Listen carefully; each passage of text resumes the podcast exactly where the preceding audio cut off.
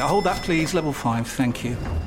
Ah, you must be one of our new interns. Yeah, hi, nice to meet you. Hi. Now, the most important thing to know is to Ertzen the Biparcel Rise plug sale. The most important thing is what? Sorry. The single most important thing is to Ertzen the Channelized Bing Bingus of the Biparcel Rise plug sale, and you'll be fine. Uh, yeah, that sounds important. Does work chat all sound like gibberish to you? Find collaborative articles with tips from the LinkedIn community to help you get through those tricky conversations. Making work make sense? LinkedIn knows how. Tired of ads barging into your favorite news podcasts? Good news. Ad-free listening is available on Amazon Music for all the music plus top podcasts included with your Prime membership. Stay up to date on everything newsworthy by downloading the Amazon Music app for free or go to amazon.com slash news ad free. That's amazon.com slash news ad free to catch up on the latest episodes without the ads. On DAB Plus, online, via the Talksport app, and on your smart speaker. The Women's Football Show With Lianne Sanderson. Absolutely first class. on Talksport 2. Hello, hello. This is Talksport Women's Football Show. Don't forget you can listen back to the full Women's Football Show via the Talksport app. This week we're on Monday at 7 p.m. So swipe for Talksport 2, find Monday, and you can listen full from there. This week I was joined by Tottenham and Jamaica goalkeeper Rebecca Spencer, and we discussed how she's finding the season so far. How are you doing, my friend? Yeah, no, I'm really well, really, really good. Thank you. Very rejuvenated after my little trip to Portugal. So, I was yeah, about to good. say I saw you last Saturday when we got honoured at the Emirates because obviously we'll talk more about that. But we were at the we were at Arsenal together, and then the next thing you messaging me saying to me you're going to Porto like literally that same night. Yeah, it was a spontaneous one. Just wanted to get a different change of scenery, different environment, and yeah, I'm back already. So it was great. And happy belated birthday, by the way. Thank you had a birthday the other day, and you know what do you like to do in your downtime then? Because I know for me, like I love travelling. Yeah. So is travelling something that you like to do when you're not playing to switch off?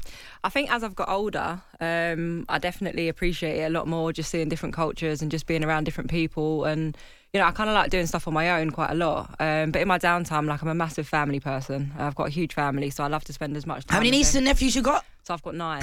I just want everyone to I've know got that I know nine. your family's a big family. I've known your Yeah. mum and dad for years. yeah, yeah. So we obviously grew up together at Arsenal. You know, I've known you for 20 plus years, although we still both look about 21. I'll speak for myself.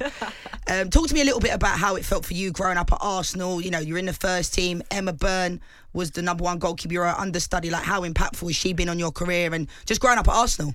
Yeah, um, obviously it's an amazing club, um, and it obviously felt like home right from the start. And obviously, when you go through the academy and you go through all the different age groups, you kind of think that's your home.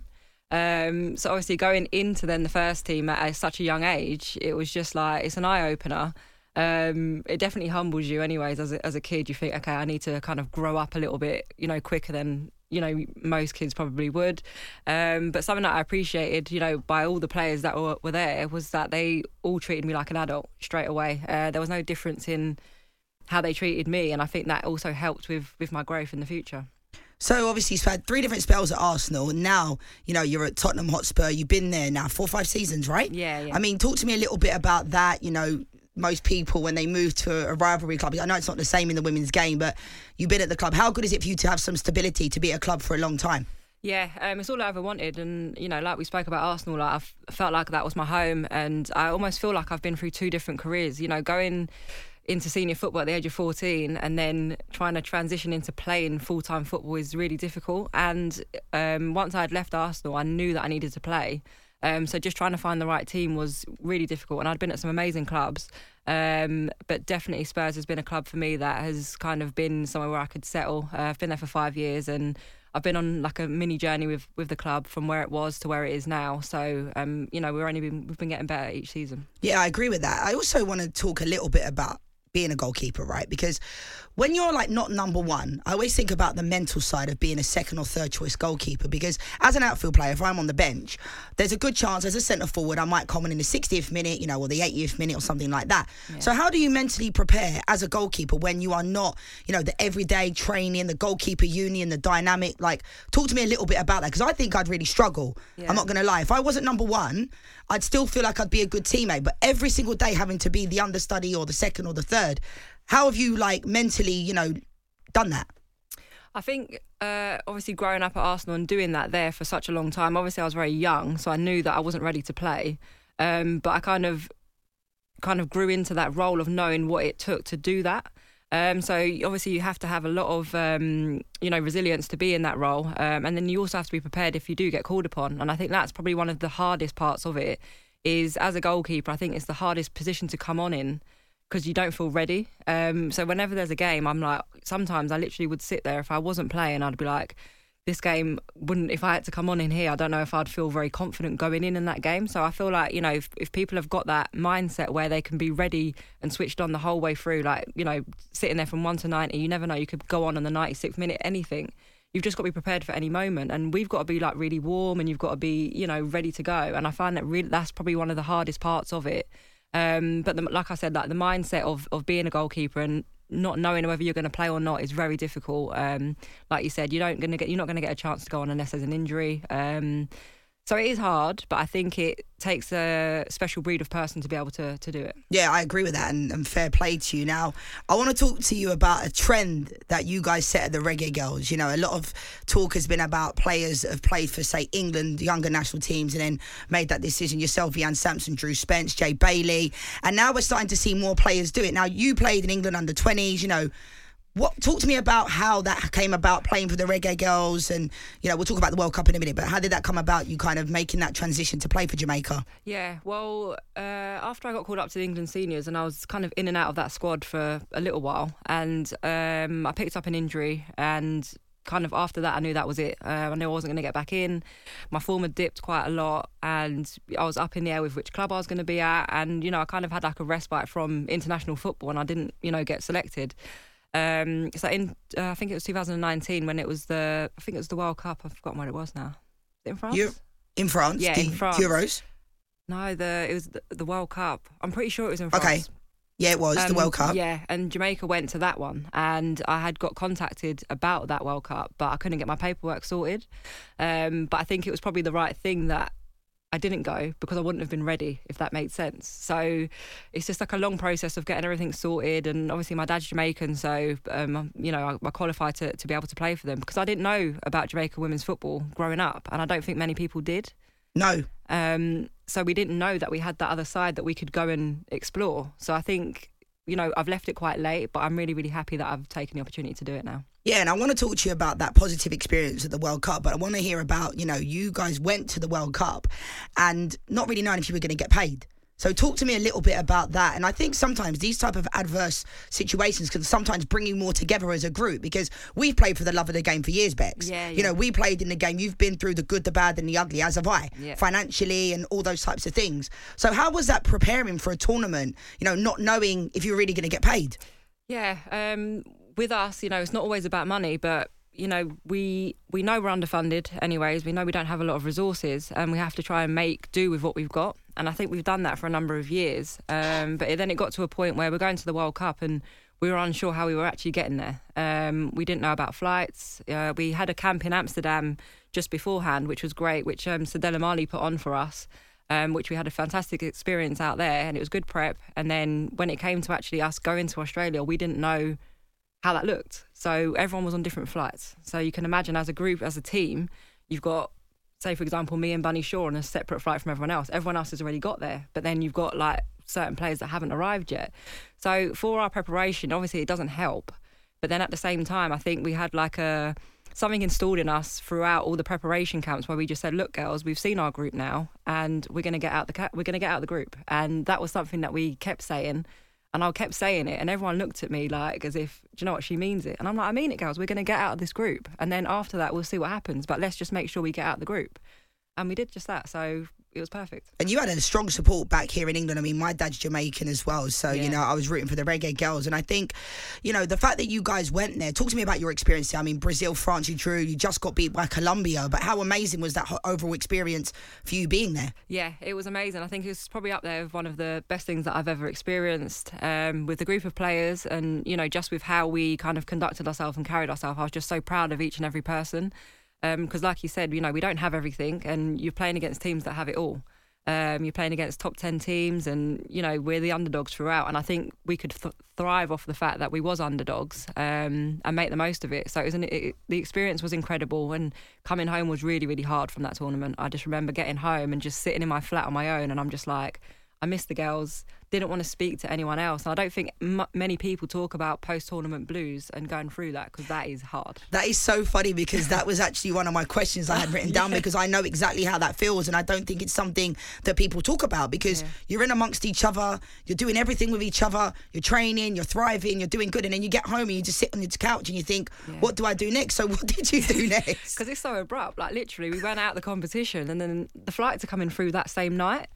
And I just remember like being on a flight, and I'm like, I've got to get a food shop on. Like as soon as I get back, I've got no food at home. Like, and I get home, I went to my parents straight away, and they welcomed me back. But all they wanted to do was talk about football. But then I didn't want to speak about it, and I didn't want to seem rude or you know come across really being mean or anything. But I was just like, sorry guys, I don't want to speak about it at the moment.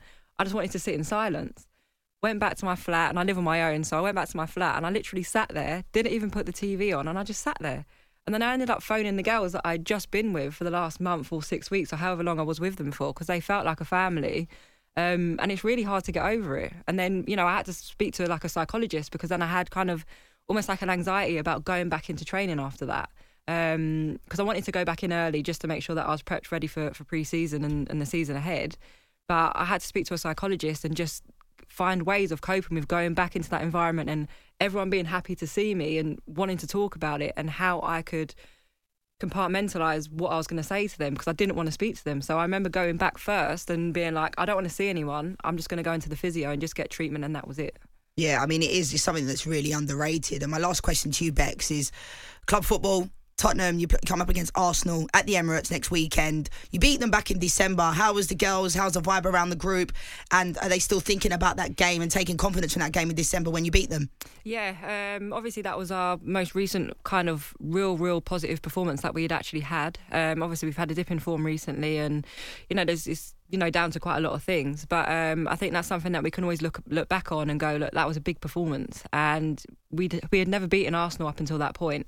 Um, so it kind of showed where we was at and showed kind of the, the mentality of the club. Uh, the new manager that's also come in has, you know, set his his standards, and you know it's just up to us to fulfil it. So you know we're all looking forward to it, and obviously the international break does cause havoc at this point of the season because you know everyone's away. They don't get back until probably Thursday.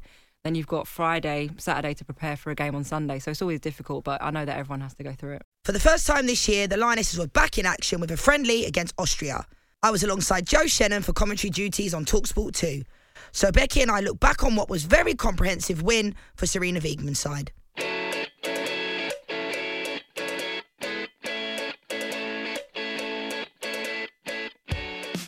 2024 is off and running for the Lionesses. Mead, the angle tight, goes for goal. Spilled by Zinsberger, and the rebound is tucked in, three minutes. It's a simple finish for the number nine, Alessia Russo. Header from Clinton is in.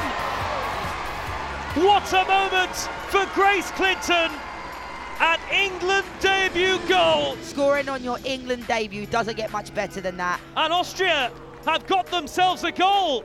And Hannah Hampton had absolutely no chance. It was Virginia Kirchberger. Mead with a left footed shot, finds the top corner. Hoisted into the penalty area, Wubben-Moy climbing, flicked in by Carter. Carter all alone at the far post. Just Carter. I mean, take a bow. She almost looks embarrassed to celebrate, but it was a fantastic strike. Backheeled it into the back of the net. And the header is into the back of the net. And Austria have a second, almost right at the very end. And would you believe it, it's Kirchberger again. Daly is clean through on goal here with all the time in the world to smash it into the net. A good start to the new year for the Lionesses. With Italy to come on Tuesday, they've beaten Austria by seven goals to two.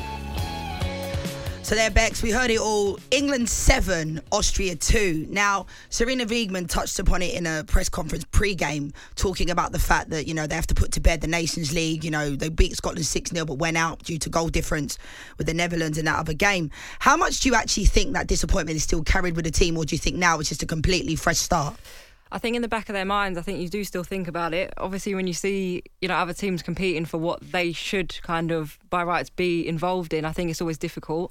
Um, but you know, with Sarina there, I think it's time that they have to move on and they just need to get over it and they have to just try and find a way to to prepare for the next thing. Yeah, because I know there was a lot of talk about the fact that the players thought they were going to get a rest. So everybody had this whole agenda where all the media was saying, oh, you know, it's a good thing they didn't qualify for the Olympics. I don't think it was because, like I said on last week's show, when the US women's national team go and if they win the Olympics, best believe they'll be on an open bus parade around Times Square. So I felt like everybody was saying they're going to get a break. And, it, and obviously, they're not now. There's going to be qualifiers. So you're a player still playing. Talk to me about the burnout these players might be feeling at some point.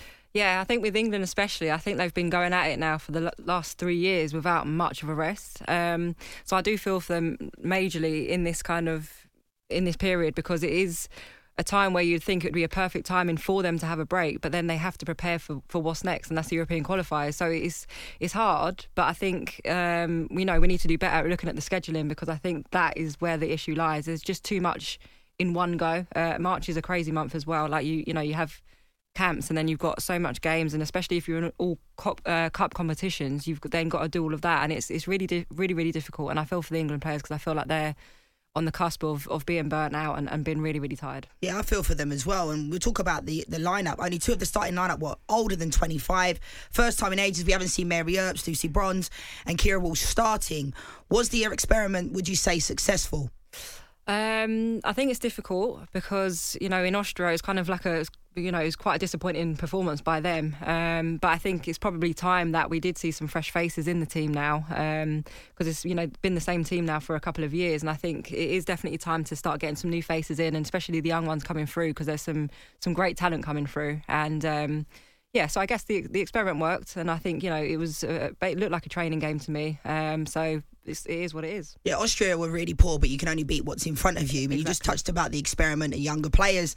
Grace Clinton, a teammate of yours at Tottenham Hotspur, yep. dream debut, scoring on your debut. You you're with her every single day. What is it that she offers? Are you surprised at this point that she's been like not only picked but in the starting eleven? I think uh, when I first met Grace, um, you know, she's only 20 years old and um, she plays with a lot of maturity. And that's what I kind of like to see. She's got no fear, um, you know, and she's just got like a football brain and she knows what she wants to do. She's got no fear. And um, that's what I like in a, in a young player. She doesn't think about what she's doing. I think she just, she's just such a good footballer that you know she can dribble she's got a great shot on her she can header like she's got so many different bows to her bows to her arrow that it's just you know it, she's an incredible player. And in these types of games, we said it before, you know, not taking anything away from the Lionesses, but Austria were really poor. I was really, really, you know, shocked. They've got players, Zadrazil, that plays for Bayern Munich, and those types of players. But do you think it'll be difficult for someone like Grace Clinton to really break into that 11 when, you know, they're in the qualification? Because you've got Georgia Stanway, Keira Walsh, Ella Toone, or Fran Kirby in that three, it looks like. But do you think that she's got, like, the ability to maybe make a state of claim to start in these games? Um, I think she's on the cusp of, of being there. I think it comes with more games. Um, obviously, this is her first season in WSL completely with you know with us, and you know she's proven week in week out what kind of player she is.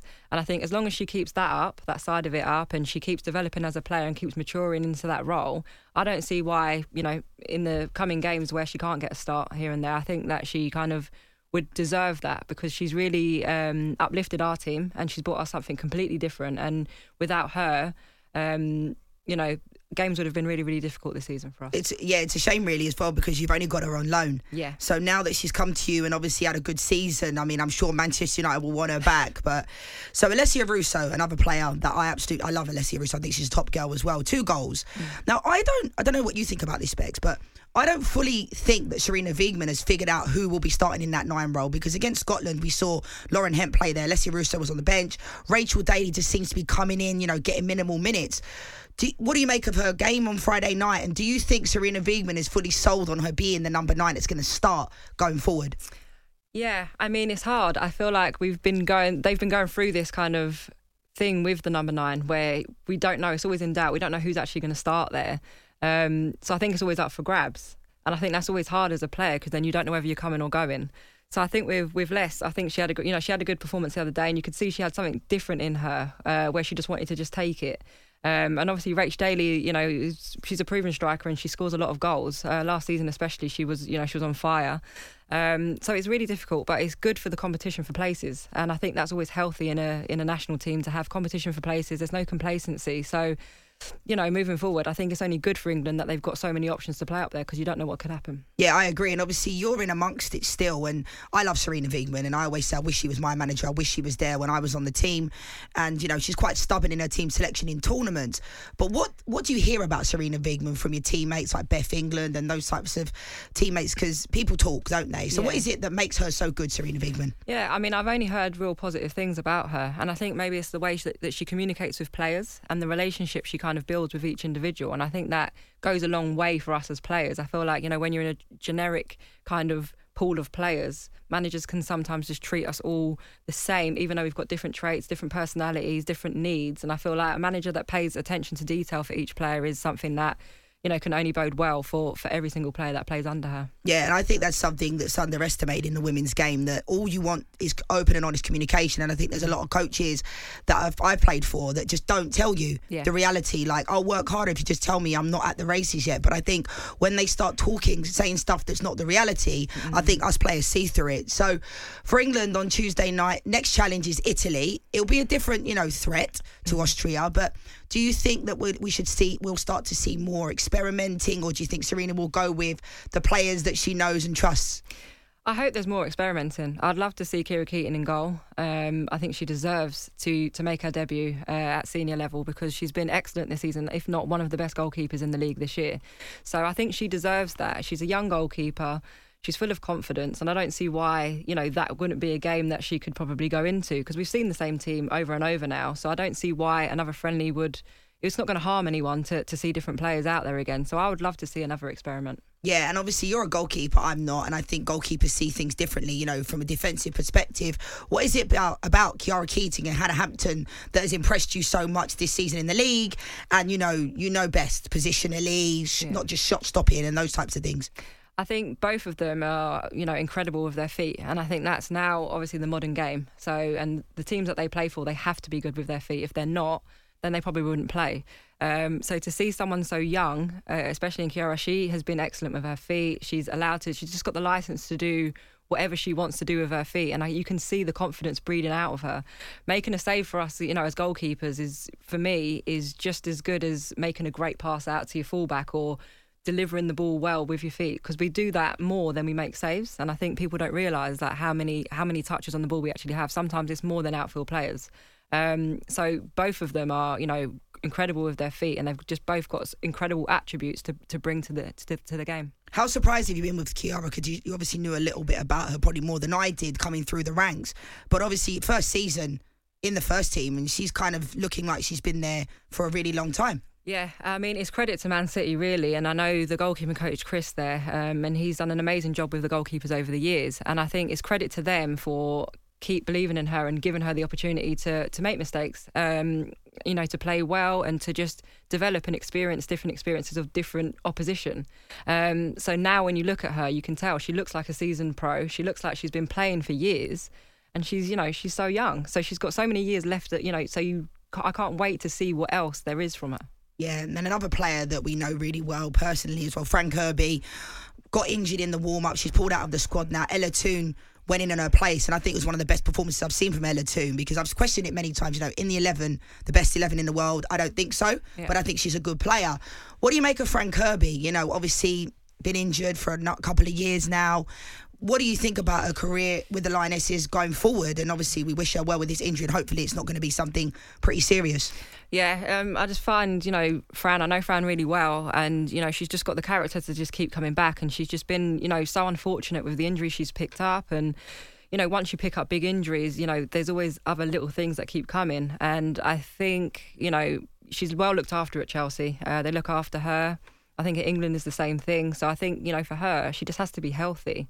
I don't see why she wouldn't ever be picked for England. I think she's, you know, she's an incredible player. And, you know, I just hope that she can just get to a point in her career now where she can just be injury free and she can just be able to just express herself for the rest of her career because she deserves it. Yeah, I agree, Bex. Thank you. This is the Talksport Women's Football Show on Talksport 2. Lianne Sanderson and Becky Spencer with you. Coming up next, we'll see what stories are in the women's football headlines. Yeah, hold that, please. Level 5, thank you. Ah, you must be one of our new interns. Yeah, hi, nice to meet you. Hi. Now, the most important thing to know is to Ertzen the Biparcel Rise plug sale. The most important thing is what? Sorry. The single most important thing is to in the channelized bin bingus of the biparcel rise plug sale, and you'll be fine. Uh, yeah, that sounds important. Does work chat all sound like gibberish to you? Find collaborative articles with tips from the LinkedIn community to help you get through those tricky conversations. Making work make sense? LinkedIn knows how. Do you love anime, gaming, movies, and discovering how your favorite pop culture affects everything you do? Then join us on Crunchyroll Presents The Anime Effect. I'm Nick Friedman. I'm Lee Alec Murray. And I'm Leah President. Every week, you can listen in while we break down the latest pop culture news and dish on what new releases we can't get enough of. Whether you love movies, I'm going to tell you all about the uh, hopeful 4K re release of Tron Legacy that happens. I'm right there with you. Or music. The music in this show Yeah. is absolutely Yeah. incredible. Or anime. And under this mask is another mask. you can discover your new favorites right here on The Anime Effect. Listen every Friday wherever you get your podcast and watch full video episodes on Crunchyroll or on the Crunchyroll YouTube channel. Finding your perfect home was hard, but thanks to Burrow, furnishing it has never been easier. Burrow's easy to assemble modular sofas and sectionals are made from premium, durable materials, including stain and scratch resistant fabrics. So they're not just comfortable and stylish, they're built to last. Plus, every single Burrow order ships free right to your door. Right now, get 15% off your first order at burrow.com slash ACAST. That's 15% off at burrow.com slash ACAST. The WSL might have been on the break this week, but the world of women's football never sleeps. Becky and I discussed some of the biggest stories making the headlines this week. Something, Bex, that I think is always going to take the headlines, unfortunately. Another ACL injury, Mia Fishel. It's also been announced a positive thing that Beth Mead and Vivianne Miedema are set to work with FIFA, you know, to talk about their experiences with the ACL. Now, how does it feel now still playing in the game? And every single week, I think we're all becoming desensitized to the amount of injuries we're seeing within the women's game. Now, we're not doctors. I'm not a doctor. I've, I've unfortunately had that injury myself. How are the players feeling about the amount of injuries? And is there a lot of fear in a lot of players now? Because every single week we're seeing another ACL, another ACL, another ACL. Yeah. So how does it feel being in amongst it still? I think it's it's more sp- like spoken about now in changing rooms, whereas before that never used to really be a thing. But the more it keeps happening, the more people are starting to think about it. Um, and you know what they say: you think about it, then you kind of bring it onto the onto the pitch, and you're thinking about it out there. So I think it's really hard um, to kind of find a balance of to you know go out and training and, and feeling really really confident because you just don't know it, at any point it could be your time to do it because I feel like it, it's just so common and so many people are doing it. I think it was maybe six in the last 10 days that I've seen like a whole list of. And it happens and it's just like, but how and why? Like, why is it happening and how? And I think these are the answers that we kind of start, we need it now. Yeah, and I think uh, the thing that frustrates me is I think if it was in the men's game, you know, I think there'd be more emphasis. And I constantly hear people talk about research, research, but what does that look like? Yeah. And I think we said it off air before, Bex, that we always believe in what the exercise scientists are saying, what they're telling us to do. But me personally, I think we went zero to 100 too quickly without any type of support. And, you know, Maya spoke to you about this before we went on there, and I want to touch mm. upon this a little bit Yeah. about the support that the players have got injury wise and because there's obviously a lot of talk about how great the women's game is doing but players went from training twice a week like we did Yeah. to training every single day Yeah. and there's not really much support in kind of mentally and the physicality of doing that The transition is difficult because, like you said, you go from twice a week and you're working to then full time athletes. So then it's it's a real there's no balance to it because you're just going like you said from zero to hundred. And I feel like as the game is progressing and we're going more and more into the you know the, the women's game is getting bigger.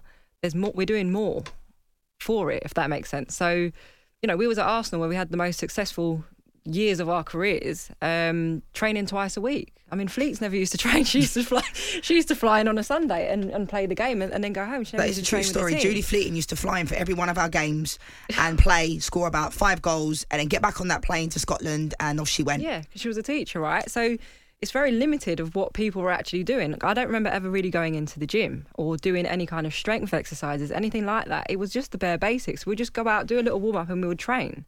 And then now there's there is so much that we do. Like you know, before training, you've got maybe like a forty-five minute pre-act or you know something else that you have to do beforehand. Then you go out and train, then you come back in, and then you're in the gym again.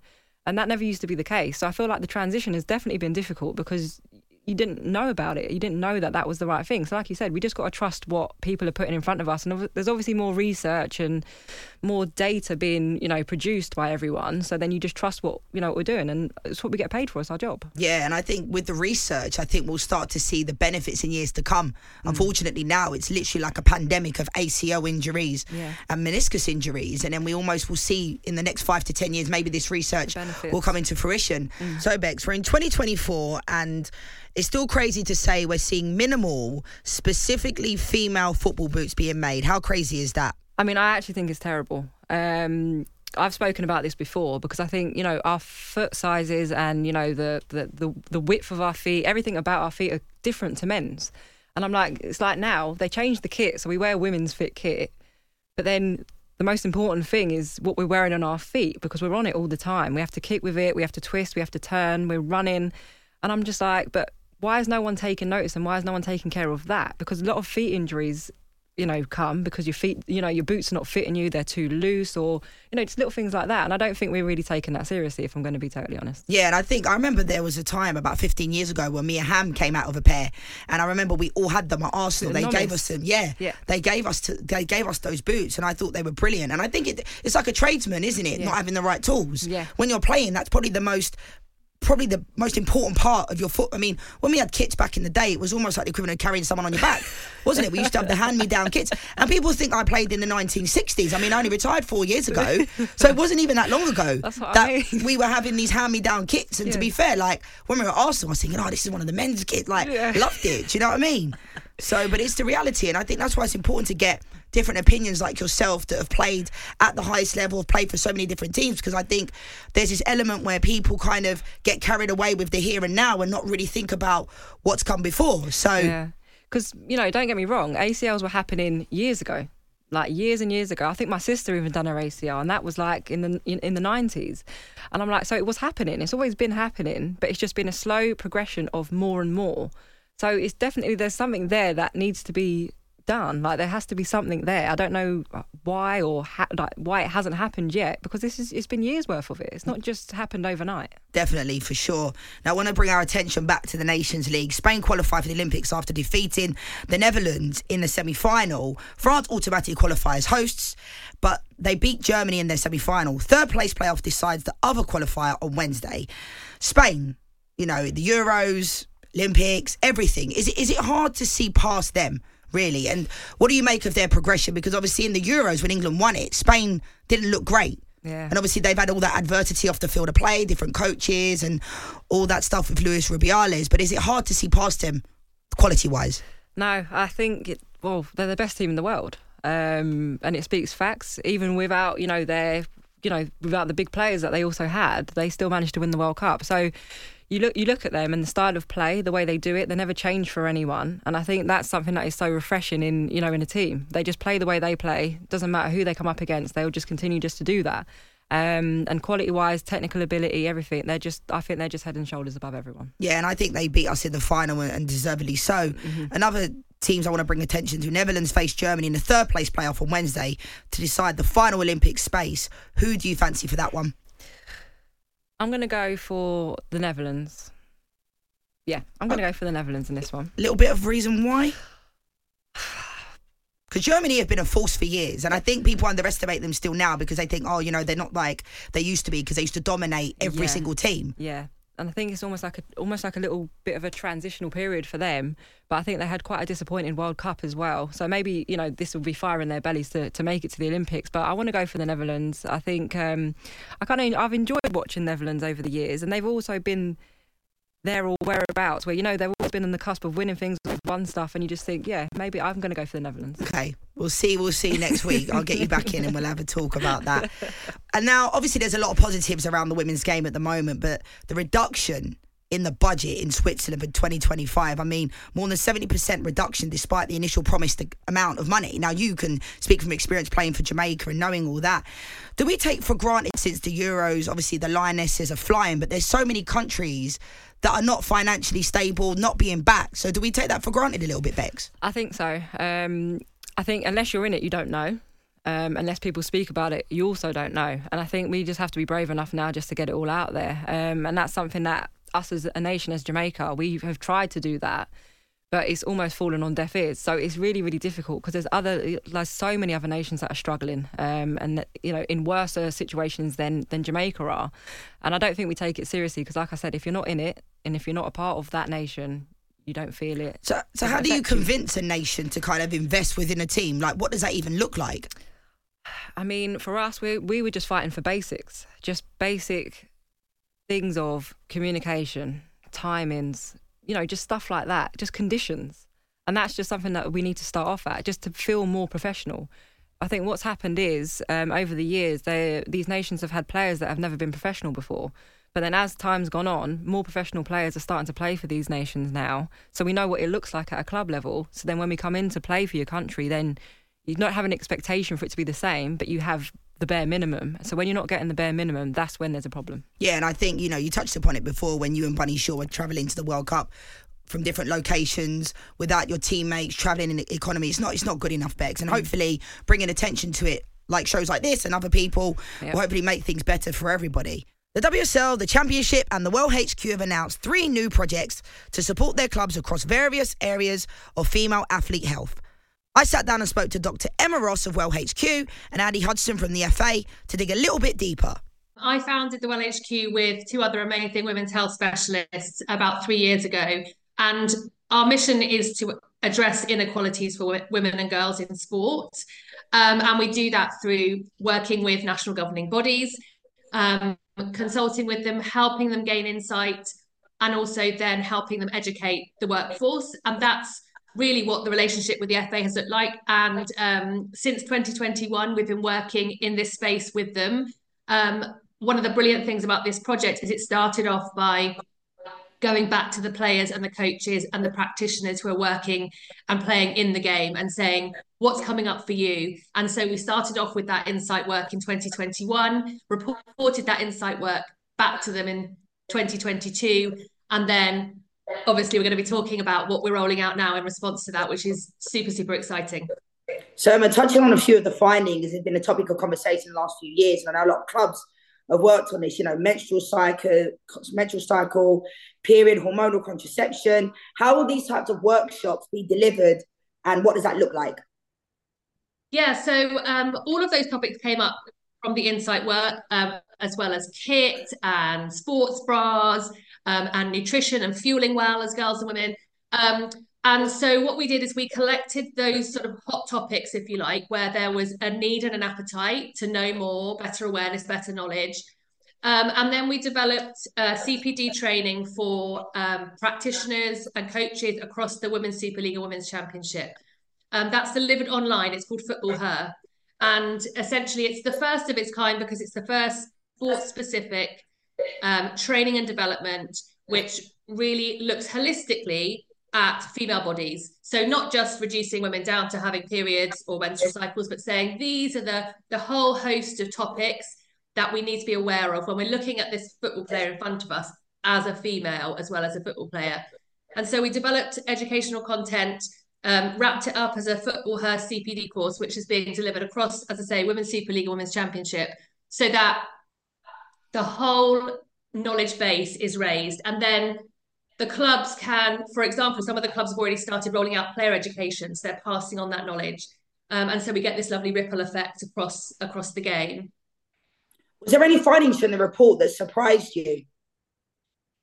To be honest, Lianne, I don't think anything was surprising because um, we find consistently the same topics coming up. So the same things like the fact that menstrual cycle um, so many girls and women uh, don't know enough about their menstrual cycle in the context of sport, um, and they find that the menstrual cycle is holding them back. And we found the same thing in football, and that's why we really wanted to give the the sports science practitioners and the coaches the confidence to have conversations about that in the very first instance, because that's the biggest barrier, is it? Not even knowing if your player is suffering, um, and then also some tools about what to do, um, how we track cycles, how we manage symptoms. And so um, we didn't, we weren't really surprised by any of the findings. They, all of the topics that we expected to come up came up. Um, but brilliantly with this project, we were able to act very quickly on on trying to fill, you know, fill that need and fill that gap in terms of knowledge uh, and support. And equality and diversity is something that's been a talking point in women's game for a really long time. What difference do you think that Well HQ will make and the collaboration with the FA that you guys now have? I mean, football is an enormous vehicle for us to be talking about women's health. So, in that respect, it's absolutely fantastic because I think if football get this right, if the women's game get this right, which they are absolutely doing, it's it's a, a real showcase that we need to look at people doing sport as female as well and consider these important elements of women's health enable to enable them to either participate and enjoy sport more or to perform to the best of their ability so this collaboration is really moving to that that equality when it comes to everyone in football being able to realize their full potential.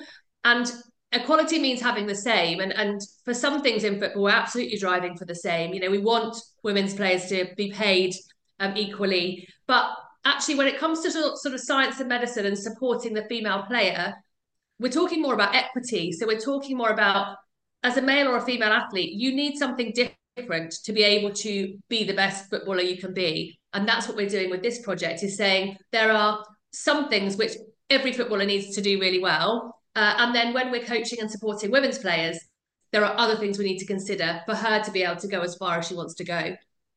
And something else that's been a big talking point in recent years. I mean, when I played, a number of my teammates did have babies, did have children around the England camp, which we all loved, Katie Chapman, and but it was more predominant in America.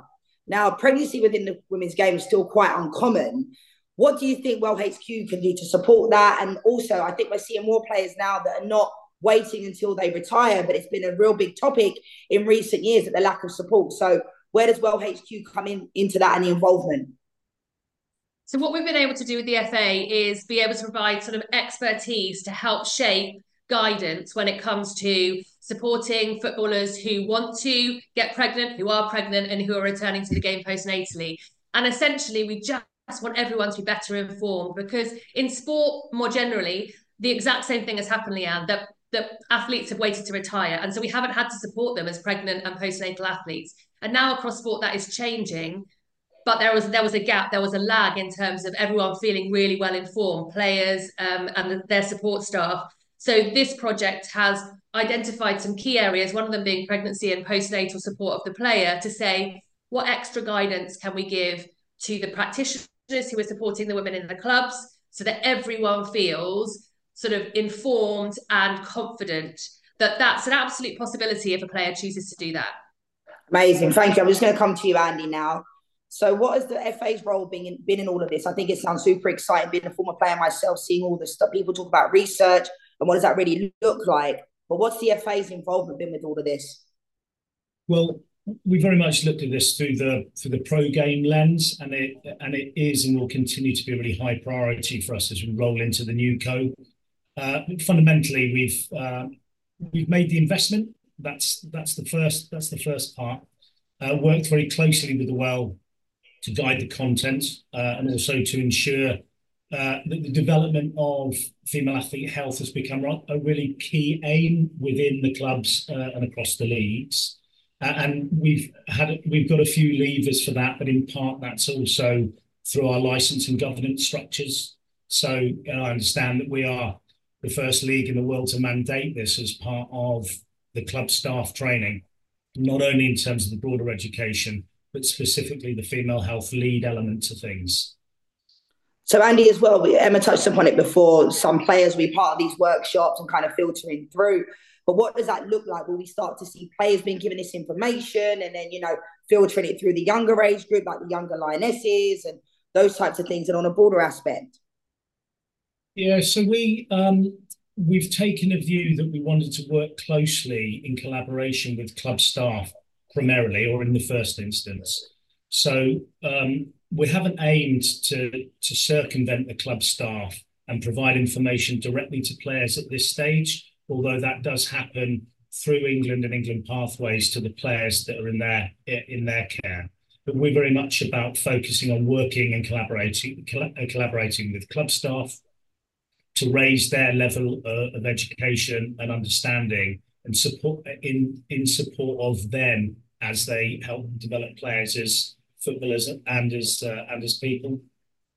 So my last question is to both of you, but I'll come to you first, Andy. So I'm super excited for this. As I mentioned before, I think it's an, I think it's brilliant. You know, as a former player, you want to start to see things taking place. What are the next steps, and when is this going to be rolling out? And this exciting prospect.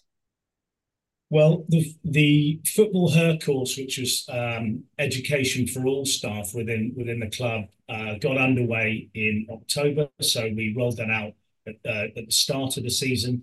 Uh, we will be uh, initiating the, the female athlete health leads course at the end of March this year. So that is, um, I mean, Emma can speak a bit more to the detail of of that. And then as we go into the off season, uh, we'll have a series of those guidance documents come out in in support of clubs so they can help to improve and develop their systems and processes ahead of ahead of next season. And you, Emma? Yeah, so I think one of the things that we highlighted to the FA very early on is um, if you're going to do this properly, there has to be a sort of strategic, systematic approach and accountability and leadership. So you can't just train everyone up and then expect everyone to do better. You have to have to have someone in each club saying, "What are we doing in this club in the context of our resources and our people and our players?" And so the next stage of, of the, the rollout is the female athlete health leaders course, which Andy's mentioned, which is taking one person from each club. And they're not going to be the person that's, you know, has to know everything and do everything, but they're going to be the person leading the strategy. And they can work with the nutritionist or the psychologist or the strength and conditioning coach or the goalkeeping coach and say, in the scope of your role, how are we integrating female athlete health and really considering it and supporting it well? So for me, that's absolutely the most exciting part because that gives this whole thing longevity. It means that this female athlete health will become a golden thread throughout the pro game that just gets acknowledged and supported as a matter of course in, in football and and that that will be kind of the flagship i guess for other sports to look in and say this is how this is how we do it really well amazing well thank you to andy and emma for joining me today i'm really excited about this prospect and i look forward to seeing more in the future thanks lianne thanks lianne now, Bex, how important is this type of project for the health and the support of the female footballers? Because obviously, in, for years, we've spoken about the fact that there's not much support, maternity, menstrual cycle, that type of stuff. So, how important are these types of initiatives? Um, I mean, they're really important, and you know, I'm. It's a shame that it's taken this long for it to actually happen. Um, you know, we hear a lot about all this stuff. We hear a lot about you know menstrual cycles and you know how clubs are getting different you know people in to speak about it. You know, we have wellness forms and everything like that. Um, but I think having support outside as well is is massive uh, for players because we all need to understand what's going on. Certain injuries can happen when you're on on your period, or you know, just certain things like that. And maternity leave, you know, people need to feel comfortable that they can you know, come back to a football career afterwards. And I think that's in, you know, it's important for us to have a peace of mind as well as we play. Yeah, I don't know if you've noticed this, but I've noticed a lot of my teammates, like former teammates, were having to retire to have, you know, kids. Have you noticed now that there's there is a little bit more sport? still needs to be better, yeah. but people are able to kind of have a baby and still be involved, still get paid, and those types of things. Yeah, um, you know, I I think um, I think Toni was the last person that I saw had a baby. Um, Toni Duggan, yeah. yeah, Toni Duggan. She's still managing to play now, and. Uh, know, I think it's credit to her. Obviously, coming back after you know giving birth, I think is an amazing thing for any for any female. Um, but just seeing that just shows you that I think other people now will follow suit, and when they feel ready, they can feel comfortable in doing that and knowing that they still will have a job to come back to afterwards. And that's all for this week. Thanks so much for listening. Don't forget, I'll bring you the commentary for the Lionesses friendly against Italy on Tuesday night on Talksport 2 from 5 pm. We'll be back next Monday when we will review a huge weekend of WSL action, including a North London derby at the Emirates. Tired of ads barging into your favorite news podcasts? Good news. Ad-free listening is available on Amazon Music for all the music plus top podcasts included with your Prime membership. Stay up to date on everything newsworthy by downloading the Amazon Music app for free or go to amazon.com slash news ad free. That's amazon.com slash news ad free to catch up on the latest episodes without the ads.